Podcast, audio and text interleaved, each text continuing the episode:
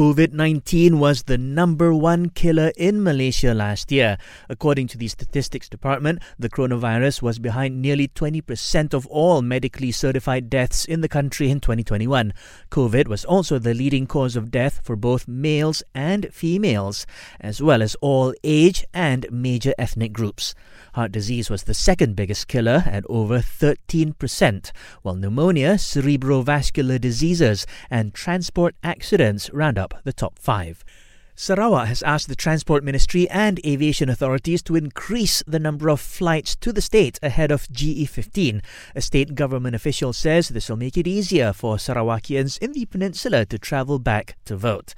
Caretaker Defence Minister Datuk Sri Hishammuddin Hussein has hinted that he will be defending his Sembrong parliamentary seat for the upcoming election. Also, Parti Bangsa Malaysia says it will use its own logo for GE15, as BN has yet to decide on its application to join the coalition. In other news, Met Malaysia has forecast continuous heavy rain in Mukah, Bintulu, Miri and Limbang, Sarawak from the 29th to 31st of this month. Similar conditions are also expected in parts of Labuan and Sabah. The KL High Court says Muda Chief Syed Saddiq Syed Abdul Rahman will find out tomorrow if he'll be acquitted or ordered to enter his defense in his criminal breach of trust case. And Kuala Langat police say they are tracing two suspects who were caught on CCTV engaging in lewd behavior at a surau in Banting.